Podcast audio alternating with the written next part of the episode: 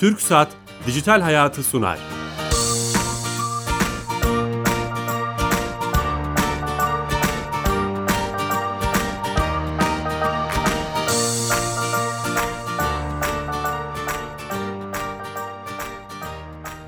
Herkese merhaba, ben Bilal Erden. Teknoloji ve dijitalleşmenin hayatlarımıza etkilerini konu edindiğimiz Dijital Hayat programımıza hoş geldiniz.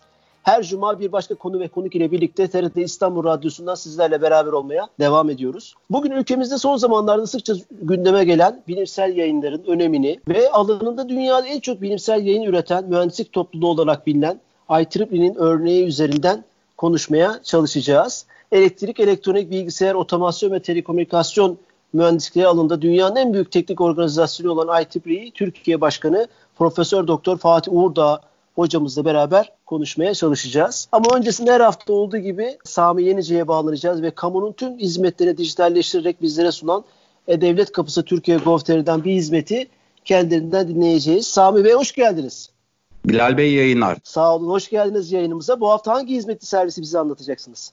Geçtiğimiz haftalarda da bahsetmiştik. E-Devlet Kapısı'na entegre ettiğimiz ilk bütünleşik hizmetimizden bahsedelim bu hafta yine dinleyicilerimize. Hizmetimizin adı Araçlarım. Araçlarım hizmetiyle üzerinize kayıtlı araçların ceza, vergi, kasko ve trafik poliçeleri, muayene raporları, H G S ve O G S bilgilerine erişebilir ve tüm ödeme işlemlerini yapabilirsiniz. Bu hizmet çeşitli kurumların işbirliğiyle E-Devlet Kapısı altyapısı üzerinden sunulmakta. Araçlarım hizmetine E-Devlet Kapısı'nın mobil uygulamalarından erişmek de mümkün. Ben de bu hizmeti kullandım. Çok da güzel çalışıyor. Devamını da bekliyoruz. Gelecek kesinlikle. Çok teşekkürler. Tüm ekibe selamlar. Ben teşekkür ederim. İyi yayınlar diliyorum. Teşekkürler. Evet, Türksat'a bağlandık sponsorumuz ve kamunun bir hizmetini kendilerinden dinlemiş olduk. Tekrar edeceğim. Yeni katılan dinleyicilerimiz vardır. I E E E Türkiye Başkanı Profesör Doktor Sayın Fatih Uğurdağ hocamız bizimle beraber. Hocam hoş geldiniz yayınımıza. Hoş bulduk Bilal Bey. Kolay gelsin, buyurun. Sağlık versin hocam. Ee, girişte de bahsetmeye çalıştım. Elektrik, elektronik, bilgisayar mühendisliği alanında dünya çapında bilimsel yayınları yüzde otuzunu tek başına yapan bir kurumun Türkiye başkanısınız. Bu başarılı örnek üzerinden bilimsel yayınları konuşmak istiyoruz. Ama önce hocam sizi tanımak isteriz, tanıtmak isteriz kısaca dinleyicilerimize. Teşekkürler. bin dokuz yüz seksen altıda Boğaziçi Elektrik Elektronik Mühendisliğinden mezun oldum. Sonrasında Amerika Birleşik Devletleri'ne gittim. Orada yüksek lisans ve doktora yaptım. Direkt olarak Amerika Birleşik Devletleri'nden burs aldım. Daha sonra kaldım, çalıştım. on üç sene kadar sektörde tam zamanlı çalıştım. on sekiz sene orada kaldıktan sonra iki bin dört yılında vatana geri döndük ailecek. on beş on altı senedir öğretim üyeliği yapıyorum. on senedir Özyeğin Üniversitesi'ndeyim. Elektrik, elektronik mühendisliği ve bilgisayar mühendisliği dersleri veriyorum. Onun dışında da ülkemize başka türlü de her türlü de faydalı olmaya çalışıyorum. Hocam çok iyi yaptınız, şeref verdiniz, iyi ki döndünüz. Tamam. Hocam son günlerde çokça konuşuluyor. Her zaman konuşulması gereken bir konu ama daha da herhalde önemini, farkındalığını daha iyi anlamış oluyoruz. Öncelikle sizin başkanı olduğunuz kurumu dinleyicilerimize anlatmak isteriz, tanıtmak isteriz. I E E E nasıl bir organizasyon? Doğru söyledim mi? Dünyadaki bilimsel yayınların alanında yüzde otuzunu sizin organizasyonunuz yaptığınız biliniyor. Biraz detaylandıralım mı hocam? Doğrudur. I E E E çok büyük olasılık dünyadaki teknoloji alanındaki en büyük meslek kuruluşu. Şu an tam tamına üç yüz kırk üç yüz elli bin üyesi var. Ama yılın sonuna doğru bu artıyor. Üyeliklerini yenileyenler oluyor. Yani genellikle dört yüz bin civarında oynayan bir üye sayısı var. Dünyada yaklaşık zannediyorum iki yüz ülke var. Bunun yüz altmışında I E E E'nin şubeleri var. Ülkemizde de I E E E'nin şu an itibariyle bin beş yüz üyesi var. Bunların yedi yüzü lisans ve lisansüstü öğrenci, sekiz yüzü profesyonel öğretim üyesi, hoca, akademisyen. Ülkemiz Avrupa ve işte EMEA tabir ettikleri Avrupa, Orta Doğu, Afrika bölgesine dahil. Bu bölge aslında I E E E'nin en çok üyesi olan, altmış bin üyesi olan bir bölge. Bu bölgenin de en aktif üye ülkelerinden biriyiz. Her sene katılımın on binin üzerinde olduğu yüzlerce etkinlik düzenliyoruz. I E E E'nin misyonu olan konferans düzenleme konusunda da çok faaliz. Türkiye genelde faal bu konuda. I E E E'nin faaliyet alanı olan hemen hemen her konuda I E E E'ye ve dünyaya ve Türkiye'ye katkı vermeye çalışıyoruz Türkiye olarak. Üniversitede ben de üye olmak üye olmuştum ve yani etkinliklerine katılmaya çalışmıştım. Çok da eski de bir kurum, yani kurumsallaşmış, kurumsallaşma anlamında. Doğrudur. Etkinlikler olarak, çalışmalar olarak sadece mühendislik fakültesi öğrencilerinin katıldığı bir organizasyon değil mi hocam? Başlangıçta öyleydi zannediyorum ama I E E E kapsamını sadece mühendisliğe kısıtlama noktasından uzaklaşalı bayağı bir yıl oluyor. Şu an I E E E'nin resmi ismi Institute of Electrical and Electronics Engineers olmasına rağmen I E E E'nin yeni misyonu çerçevesinde, yani bir teknoloji topluluğu ama teknoloji hepimize lazım. Doğru. Diyoruz ki aslında ismimiz gayri resmi olarak Institute of Engineers and Everybody Else, yani mühendisler ve geri kalan herkes. Çok güzel. Ama yani bu misyonu üstlenmeden önce de her türlü mühendislik dalında insanlar, işletme okuyanlar veya okumuş olanlar, fizikçiler, herkes dahildi. Hatta I E E E'nin bu katılımcılık, bir araya gelip takım ruhuyla bir şeyler yapma, insanlığa katkı verme yaklaşımı oldukça oturmuş, başarılı bir yaklaşım olduğu için bayağı aramızda sosyal bilimci de var ve onlar zaten takım kurma, iletişimde bizden, mühendislerden daha başarılı oldukları için bayağı bir katkı sağlıyorlar I E E E'ye gönüllü. Doğru, olarak. Eskiden çok teknik bir kurumdu. Demek ki sosyal alanlara da doğru, bence de doğru olmuş. Her meslek grubunu, her disiplin insanı aranıza almaya başlamışsınız. Çok güzel olmuş. Hocam Türkiye'de neler yapıyorsunuz? Hani siz Türkiye bölümünün başkanısınız. Bu arada doğru. Hayırlı da olsun. Teşekkürler. Ocak'ta, çok eski bir, çok eski Ocak'ta, evet, çok yeni. Umarım güzel çalışmalar yapılır. İnşallah. Neler planlıyorsunuz hocam? Şimdi bir kere zaten halihazırda birçok etkinliğimiz var, etkinlik türümüz var. Bunları devam ettirebilmek bile önemli bir efor gerektiriyor. Bunlardan en önemlileri konferanslar, kongreler, bilimsel kongreler. E, dünyada çok sayıda kongre düzenleniyor. Belki akademisyen olmayanlar için ve endüstrinin belli kollarında olmayanlar için e, çok aşina oldukları bir kavram değil. Ama ülkemizde de çok sayıda kongre düzenleniyor ve bu kongrelerin prestiji konusunda bazen soru işareti olabiliyor, sayı çok fazla olduğu için. I E E E de öyle bir kuruluş ki kendi alanına giren kongreleri destekliyor. Desteklerken de bir nevi tasdik etmiş oluyor. Bu tasdik edilmeyen I E E E gibi kuruluşlar tarafından, ki I E E E bunların bir numaralısı konferans düzenleme açısından, bir tasdik, bir onayı olmayan konferanslara, kongrelere akademisyenler özellikle çok katılmak istemiyorlar. Doğru. I E E E bunları bir çeşit onaylıyor, eleğinden geçiriyor ve diyor ki burada yaptığınız yayınlar, sunumlar, bildiriler bizim veri tabanımızda yayınlanabilir. Bu da tabii bir kalite göstergesi oluyor ve katılım da konferanslara artıyor. Covid öncesi açıkçası devamlı her gün bir talep geliyordu ve bizim de I E E E Türkiye yönetimi olarak bunları incelememiz gerekiyordu. Halen dahi tabii devam ediyoruz bu sürece ama şu an daha çok konferansların online'a geçmesiyle uğraşıyoruz. Bunun dışında Türkiye Bilim Ödülleri diye bir ödül başlattık. Her sene on yirmi bilim adamına veriyoruz. Değişik kategorilerimiz var ve çok önemseniyor hocalarımız tarafından, akademisyenlerimiz tarafından. I E E E dünya çapında çeşitli standartları başlatan, çeşitli özellikle elektronik, telekomünikasyon konusunda standartları başlatan kuruluş. Türkiye olarak bunlara katkı vermeye devam ediyoruz. Üniversite öğrencilerimiz, lisans öğrencilerimiz aşırı aktif. I E E E sadece bilimsel, teknolojik, akademik bir e, ortam, bir e, topluluk olarak görmüyorlar. Aynı zamanda sosyal bir topluluk olarak görüyorlar. Takım arkadaşlığı ruhunda e, beraber bir şeyler yapabilecekleri bir mecra olarak görüyorlar. Özellikle dediğim gibi lisans öğrencilerimiz yüzlerce aktivite yapıyor. seksen beş üniversitemizde I E E E'nin şubesi var. Evet hocam, bizim üniversitede de vardı. Kulüpler mutlaka kurulurdu ve üniversite temsilcileri, müthiş bir teşkilatlanması var organizasyonun. Bu çalışmalara katılmak isterdi insanlar. Biraz onu da sizden öğrenebilir miyiz hocam? Nasıl katılabiliriz? Web sitesinden mi üye olmalıyız? Yoksa bir fiziki bir merkeziniz var, gelip oraya formu doldurmamız lazım. Bu konuya ilgi duyan, organizasyona ilgi duyanlar nasıl katılabilir? Çalışmalara nasıl katılabilir? Üye nasıl olabilir? Tabii ki. Yani öncelikle I E E E'nin de resmi olarak böyle bir şeyi şart koştuğunu zannetmiyorum. Yani normalde çoğumuz I E E E üyesiyiz. Cüzi bir yıllık ücret veriyoruz. En azından öğrenciler oldukça cüzi bir yıllık ücret veriyorlar ama bu şart değil. Yani I E E E'de işler özellikle lisans öğrencileri arasında gönüllülük prensibi üzerine işliyor. Bir öğrenci eğer I E E E ile ilgileniyorsa ilk önce üniversitesinde I E E E şubesi var mı onu araştırmalı. Bunu da araştırırken yine Google'dan çok rahat e, faydalanabilir. I E E E Üniversitesi'nin ismini yazdığı zaman bunu öğrenebilecektir ve en azından I E E E Türkiye Öğrenci Kolları'nın web sayfası karşısına çıkacaktır. Direkt onlarla da temasa geçebilir veya üniversitelerindeki öğrenciler I E E E şubeleriyle de temasa geçebilirler ama kendi üniversitelerinde yoksa illaki çok yakında bir üniversitede vardır. I E E E yazdığınız zaman, I E E E Türkiye veya Türkiye yazdığınız zaman internette o kadar çok şey buluyorsunuz ki. Doğru. Çünkü bütün sosyal mecralarda varız, web sayfalarımız var. Ne kadar yapısı belli bir organizasyon olsak dahi esneyiz. Yani ast üst ilişkisi yok. Herkes bağımsız çalışmada yapabiliyor. Tabii belli konulara dikkat ederek.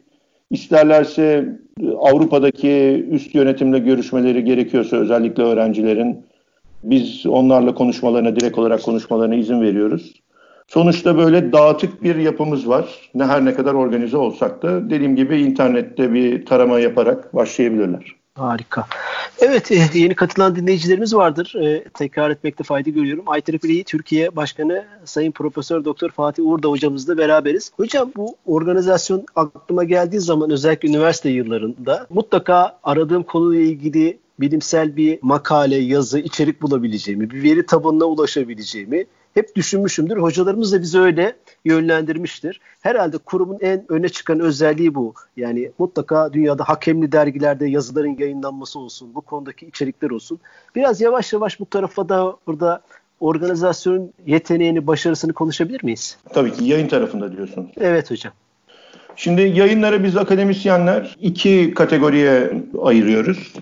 Bir dergi tabir ettiğimiz yayınlar ve burada çıkan yayınlara yani makale terimi genel bir terim olarak yayın manasında kullanılıyor ama aslında bizim kullandığımız jargonda, akademisyenlerin kullandığı jargonda makale dergi yayını demek ve bu daha prestijli. Bu kategoride e, I E E E'nin yüz kadar dergisi var. Bir de konferanslar var. Konferanslarda yayınlanan e, yayınlara, yapılan sunumların yazılı hallerine, versiyonlarına bildiri diyoruz biz Türkiye'de veya daha evvelden tebliğ diyorduk. Bunlar da dediğim gibi konferanslarda çıkan yayınlar. I E E E senede bin beş yüz iki bin arası konferans düzenliyor veyahut da daha çok sponsor oluyor. Yani daha çok derken tabii bir konferansın düzenlenmesi için bir düzenleme ekibi olması lazım. Ve I E E E burada herkes I E E E görevlisi olacak, üyesi olacak şartı koşmuyor. Ve düşünürseniz yani bin sekiz yüz tane konferans, bunların her birinde kırk elli tane bile çıksa ki ufak bir konferansta bile kırk elli yayın çıkabiliyor. Dergi dediğiniz senede her ay bir tane fasikülü çıksa ve her bir fasikülde on tane yayın olsa yani sırf dergilerden belki on bin tane makale, konferansları da hesaba katarsak yani milyonlara ulaşıyor açıkçası. Müthiş bir içerik üretiliyor yani. Müthiş bir içerik ve de bu senede, bir senede. Bir senede. Bunları dediğim gibi I E E E'nin onay sürecinden geçenler, dergi yayını olsun, konferans yayını olsun, hepsi I E E E Explore dediğimiz veri tabanında insanların erişimine açılıyor. Şu an dünyada open access tabir ettiğimiz yayın mekanizmasına doğru bir geçiş var ama henüz orada değiliz. Şu an yaygın olan yaklaşım, bu erişime sahip olmak isteyenler, yayınların yayınlara erişmek isteyenler ücret ödüyorlar. Ama şahıslar, öğrenciler şey diye düşünmesinler. I E E E bizden bu konuda da para alacak. Ülkemizde ULAKBİM'in üyeliği var, TÜBİTAK'ın, üniversitelerin direkt olarak üyelikleri var. Yani üniversiteleri üzerinden hemen hemen bütün öğrencilerimiz zaten erişime sahip I E E E'nin indekslediği yayınlara. Evet, üniversite kütüphanesinden giriyorduk biz de, hatırlıyorum o günleri. Dolayısıyla üniversitelerin girişleri var ve müthiş bu içerik hazinesine ulaşmak mümkün. Hemen hemen biraz önce programın başında da saydığımız elektrik, elektronik, bilgisayar, otomasyon, telekomünikasyon gibi alanlarda binlerce içeriğe ulaşmak mümkün değil mi hocam? Doğrudur. Doğru. Doğru. Evet, bu bilimsel makale içerik konusu, biz aslında bir yazı kültüründen geliyoruz tarihi olarak da baktığımızda ama bir süre sonra yazmayı değil de daha çok konuşmayı sever olmuşuz gibi. Böyle Doğru. biraz da aslında öz eleştiri de yapmamız gerekiyor. Siz Amerika'da da gördünüz. Yani yazının, bilimsel yayınların önemi nedir hocam? Buraya geçiş yapacak olursak. Bir kere e, bu öneme iki açıdan bakabiliriz. Bir, yayını yapan kişiye faydası ne? Bir de geri kalan insanlara faydası ne? Geri kalan insanlara insanlık diyelim açıkçası. İyi bir yayından bahsediyorsak, başarılı bir yayından, başarılı bir çalışmanın yayınından bahsediyorsak insanlığa çok faydalı bir şey. Yani insanlığa eğer kalıcı bir faydamız olsun istiyorsak yayın yapmamız gerekiyor. Tabii bu devirde yayın yapmanın bir yolu yolu var. Sosyal medya dahi yayın olarak Doğru. düşünülebilir. Doğru. Çünkü yayın demek aslında insanlarla paylaşmak demek. Fakat sosyal medya olsun, kendi web sayfalarımızı oluşturabiliriz. E veya bir şekilde evimizdeki bir C D'ye, D V D'ye kaydedebiliriz. Evvelden kasetlere, esnek disklere kaydediyorduk yazdığımız yazıları. Fakat bunlarda hep bir değişkenlik oluyor açıkçası. Bu elektronik dosya formatları değişiyor. Fiziksel e, kayıt mecraları, işte C D, D V D, kaset, disk gibi bunlar değişiyor. E, bu kendini kabul ettirmiş, dünyada kabul ettirmiş yayın evlerinde, bu milli bir yayın evi de olabilir. TÜBİTAK gibi, TÜBİTAK'ın bir dolu dergileri var. Onlar da konferansları destekliyorlar. Veya uluslararası olabilir veya başka bir ülkenin yayın evi olabilir. Kendini ispatlamış bir yayın evinde yayınladığınız zaman bir nevi bu yayınınızın yüzlerce yıl sonra bir insan tarafından da erişilebilirliğini garanti etmiş oluyorsunuz. Tabii dünya bir katastrof geçirmezse. Doğru. Açıkçası en önemli olan şey bu. Yoksa insan çok uçucu bir canlı. Kendimizi kalıcı diye düşünüyoruz ama geliyor, geçiyor. Sonra insanlığa ne tür bir, belki yaşlanınca düşünüyoruz, ne tür bir yararımız oldu, olacak mı bundan sonra yararımız? Ama yayın yapmadıysak açıkçası ancak toplumun bilincinde, dediğiniz gibi bu sözlü edebiyat yoluyla, yani başka bir ülkede olsa yayın yapmadıysanız siz etrafınızdaki kişilere sözlü olarak bir şeyler anlattınız. Onlar da kendilerinden daha genç kişilere anlatacaklar. Tamamen sözlü edebiyata güvenmiş oluyorsunuz. Bu da artık bu devirde biraz eski teknoloji olarak e, görülüyor. Peki hocam, yaşadığımız çağda işte bilgi toplumu olarak, bilgi çağı olarak nitelendirilenler var. Enformasyon çağı vesaire. E, ülkeler, toplumlar yayınladıkları bilimsel yayınlarla, makalelerle, içeriklerle sanki ölçülüyorlar. Bir ürüne, bir telife, bir patente dönüşürse, bilmiyorum siz Amerika'dan bunu daha rahat görmüşsünüzdür diye düşünüyorum. Yani bir ülkenin gelişmişliği de bir şekilde bununla da ölçülüyor. Ondan faydalanan insanların sayısı kadar. Doğru diyorsunuz tabii. Yani yayın var, yayın var. İşte ben kendi web sayfamda da yayınlayabilirim. Şimdi bu yayınların tam olarak faydasını nasıl ölçeceğiz? İşte niceliğe bakabiliriz. Kaç tane yayın yapıldı ülkeden? Çeşitli kriterler var. E mesela atıf, sizin de söylediğiniz gibi patente dönüşme. Bunlar e, atıf ve patente dönüşme. Patente dönüşme gerçi e, bunu ölçmek çok kolay değil. Takip etmek lazım. Yayınlarla patentler arasındaki e, organik ilişkiyi keşfetmek lazım. Ama mesela basit ve geçerli, insanların güvendiği kriterlerden bir tanesi atıf. Atıf nedir? E, bir yayın yaptınız. Diyelim ki hiç kimse bu yayından faydalanmadı ve kendi yayınlarında bahsetmedi. Bunun atıfı zero, yani sıfır. Ve birçok kişinin gözünde bu yayının değeri de sıfır. Tabii bu yüzde yüz bir garantisi yok böyle olduğunun. Belki bundan yüz yıl sonra birisi o yayının çok değerli olduğunu fark edecek ama bir metriğe, bir kritere bakmak zorundayız. Genellikle bu atıf kullanılıyor. Sonuçta yayın var, yayın var. Öyle yayınlar var ki belki birkaç yüz bin atıfı var. Öyle yayın var ki dediğimiz gibi sıfır atıfı var veya bir iki tane atıfı var. Bu konuda çeşitli metrikler var ve bu metriklerin bir yere kadar çalıştığını görüyoruz. Peki hocam, ülkemizin bilimsel yayın karnesi geçmişten bugün, yani işte diyelim yirmi sene önce, on sene önce ve bugün gibi bir fotoğraf çekecek olursak nereye gidiyoruz, neler yapmalıyız? Ben aslında size sayılar da verebilirim. Bir Tabii çalışma çok... yaptım. Ee, bir uluslararası kuruluş var. İsmini söyleyip reklam yapmayayım ama oldukça başarılı ve ciddiye alınan bir kuruluş. Bu kuruluş bilimsel dergileri endeksliyor ve bunları sıralıyor. Ve bunlar da aynı şu an konuştuğumuz konu. Hangi ülke ne kadar yayın yaptı? Bunu da e, takip ediyor. Burada tabii dünyadaki yaklaşık iki yüz ülkenin hepsinin listesi var. İrilden ufaklıya kadar, ada devletinden Rusya gibi devasa yüz ölçümü olan devletlere kadar. O şekilde baktığınız zaman çok mantıklı bir karşılaştırma göremiyorsunuz. Yani ufacık birkaç bin nüfusu olan bir devletle milyar nüfusu olan bir devleti karşılaştırmak doğru değil. Onun için bazı ülkeleri ayrı bir kategori, kendi başına bir kategori olarak değerlendirdim ama bazı ülkeleri de grupladım. Mesela Avrupa'yı grupladım. Amerika ile Kanada'yı grupladım. Kanada, Amerika'nın uzantısı, Amerika Birleşik Devletleri'nin ama çok da fazla sayı olarak, nicelik olarak büyük değil. Şimdi burada baktığımız zaman çok açıkçası ben bunu beklemiyordum. İyi bir noktadayız ve hangi yayınlara baktım? bin dokuz yüz doksan altı - iki bin on dokuz. Daha sonra sadece iki bin on dokuza baktım. Tabii bin dokuz yüz doksan altı - iki bin on dokuzun ortalamasına göre bir büyüme var ama mesela Kore'ye baktım, onlarda da aynı büyüme var. Yani hmm. dünyada genelde bu yayın yapmak, nüfus artıyor, önemi artıyor, araçlar artıyor, yayınlar artıyor.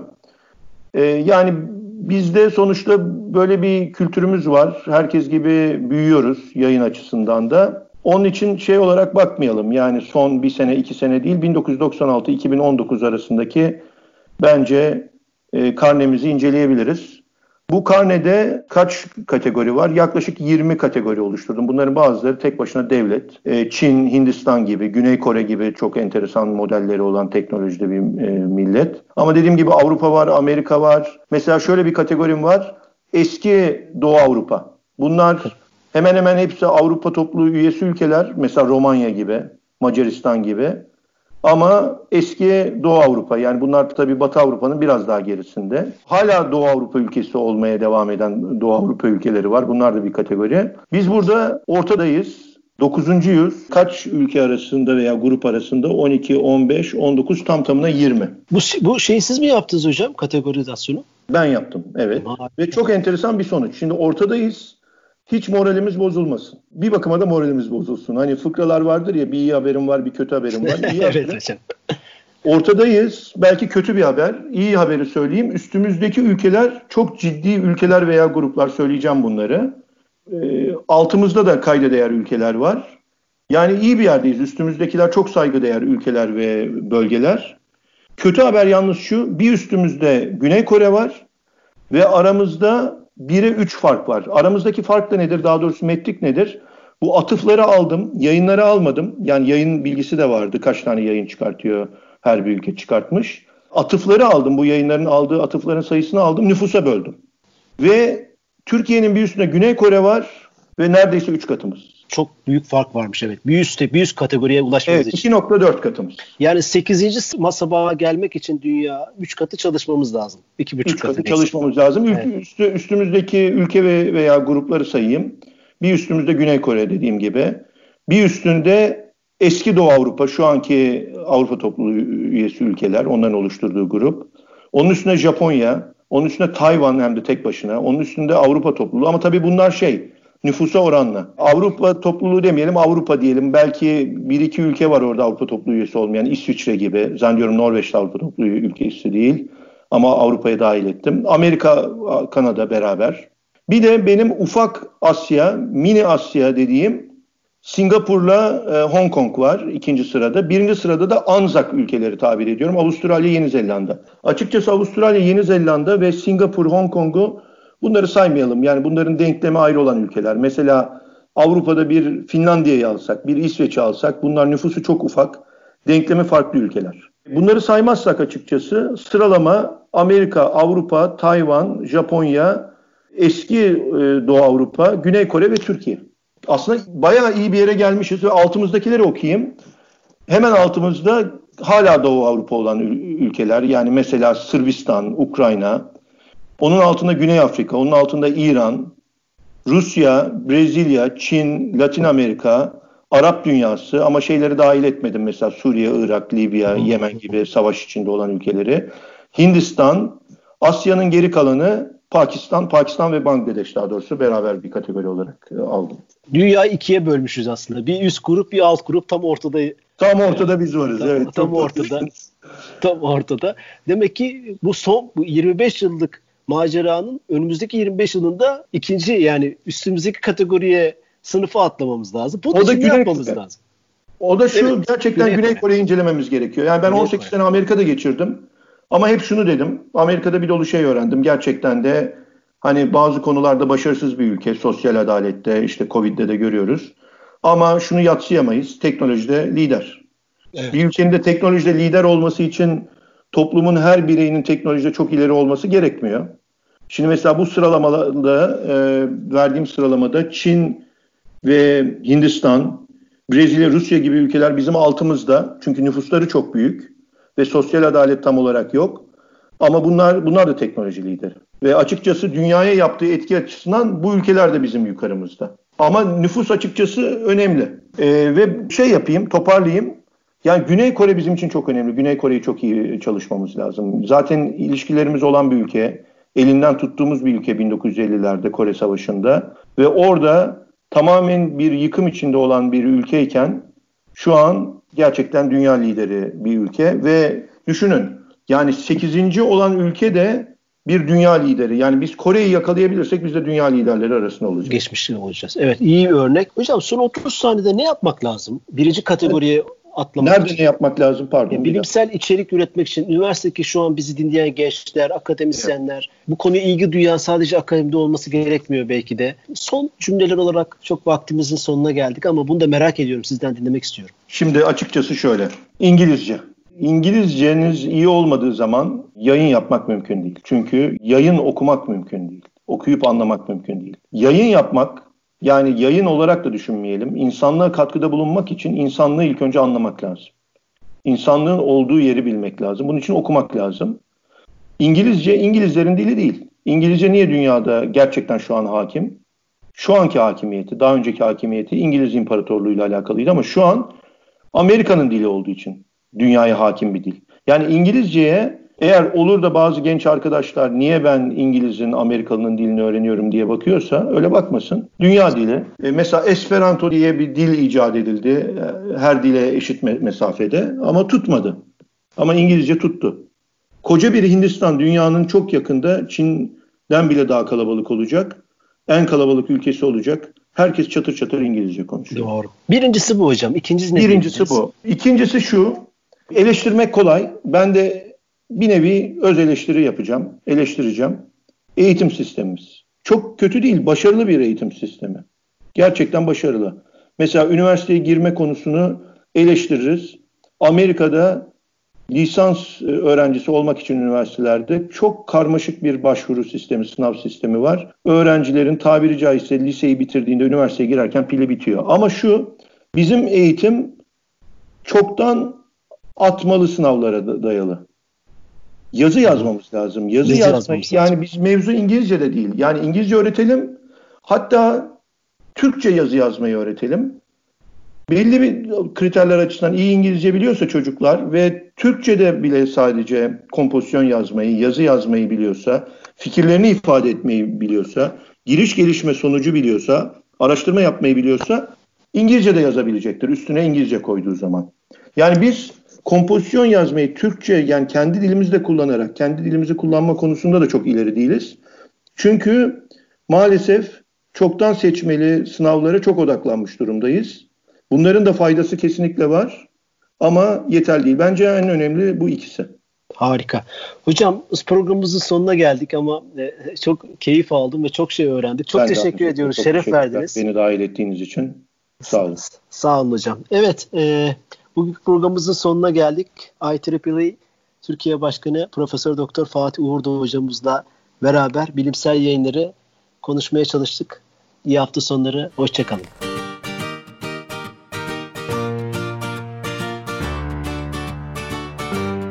Türksat Dijital Hayatı sondu.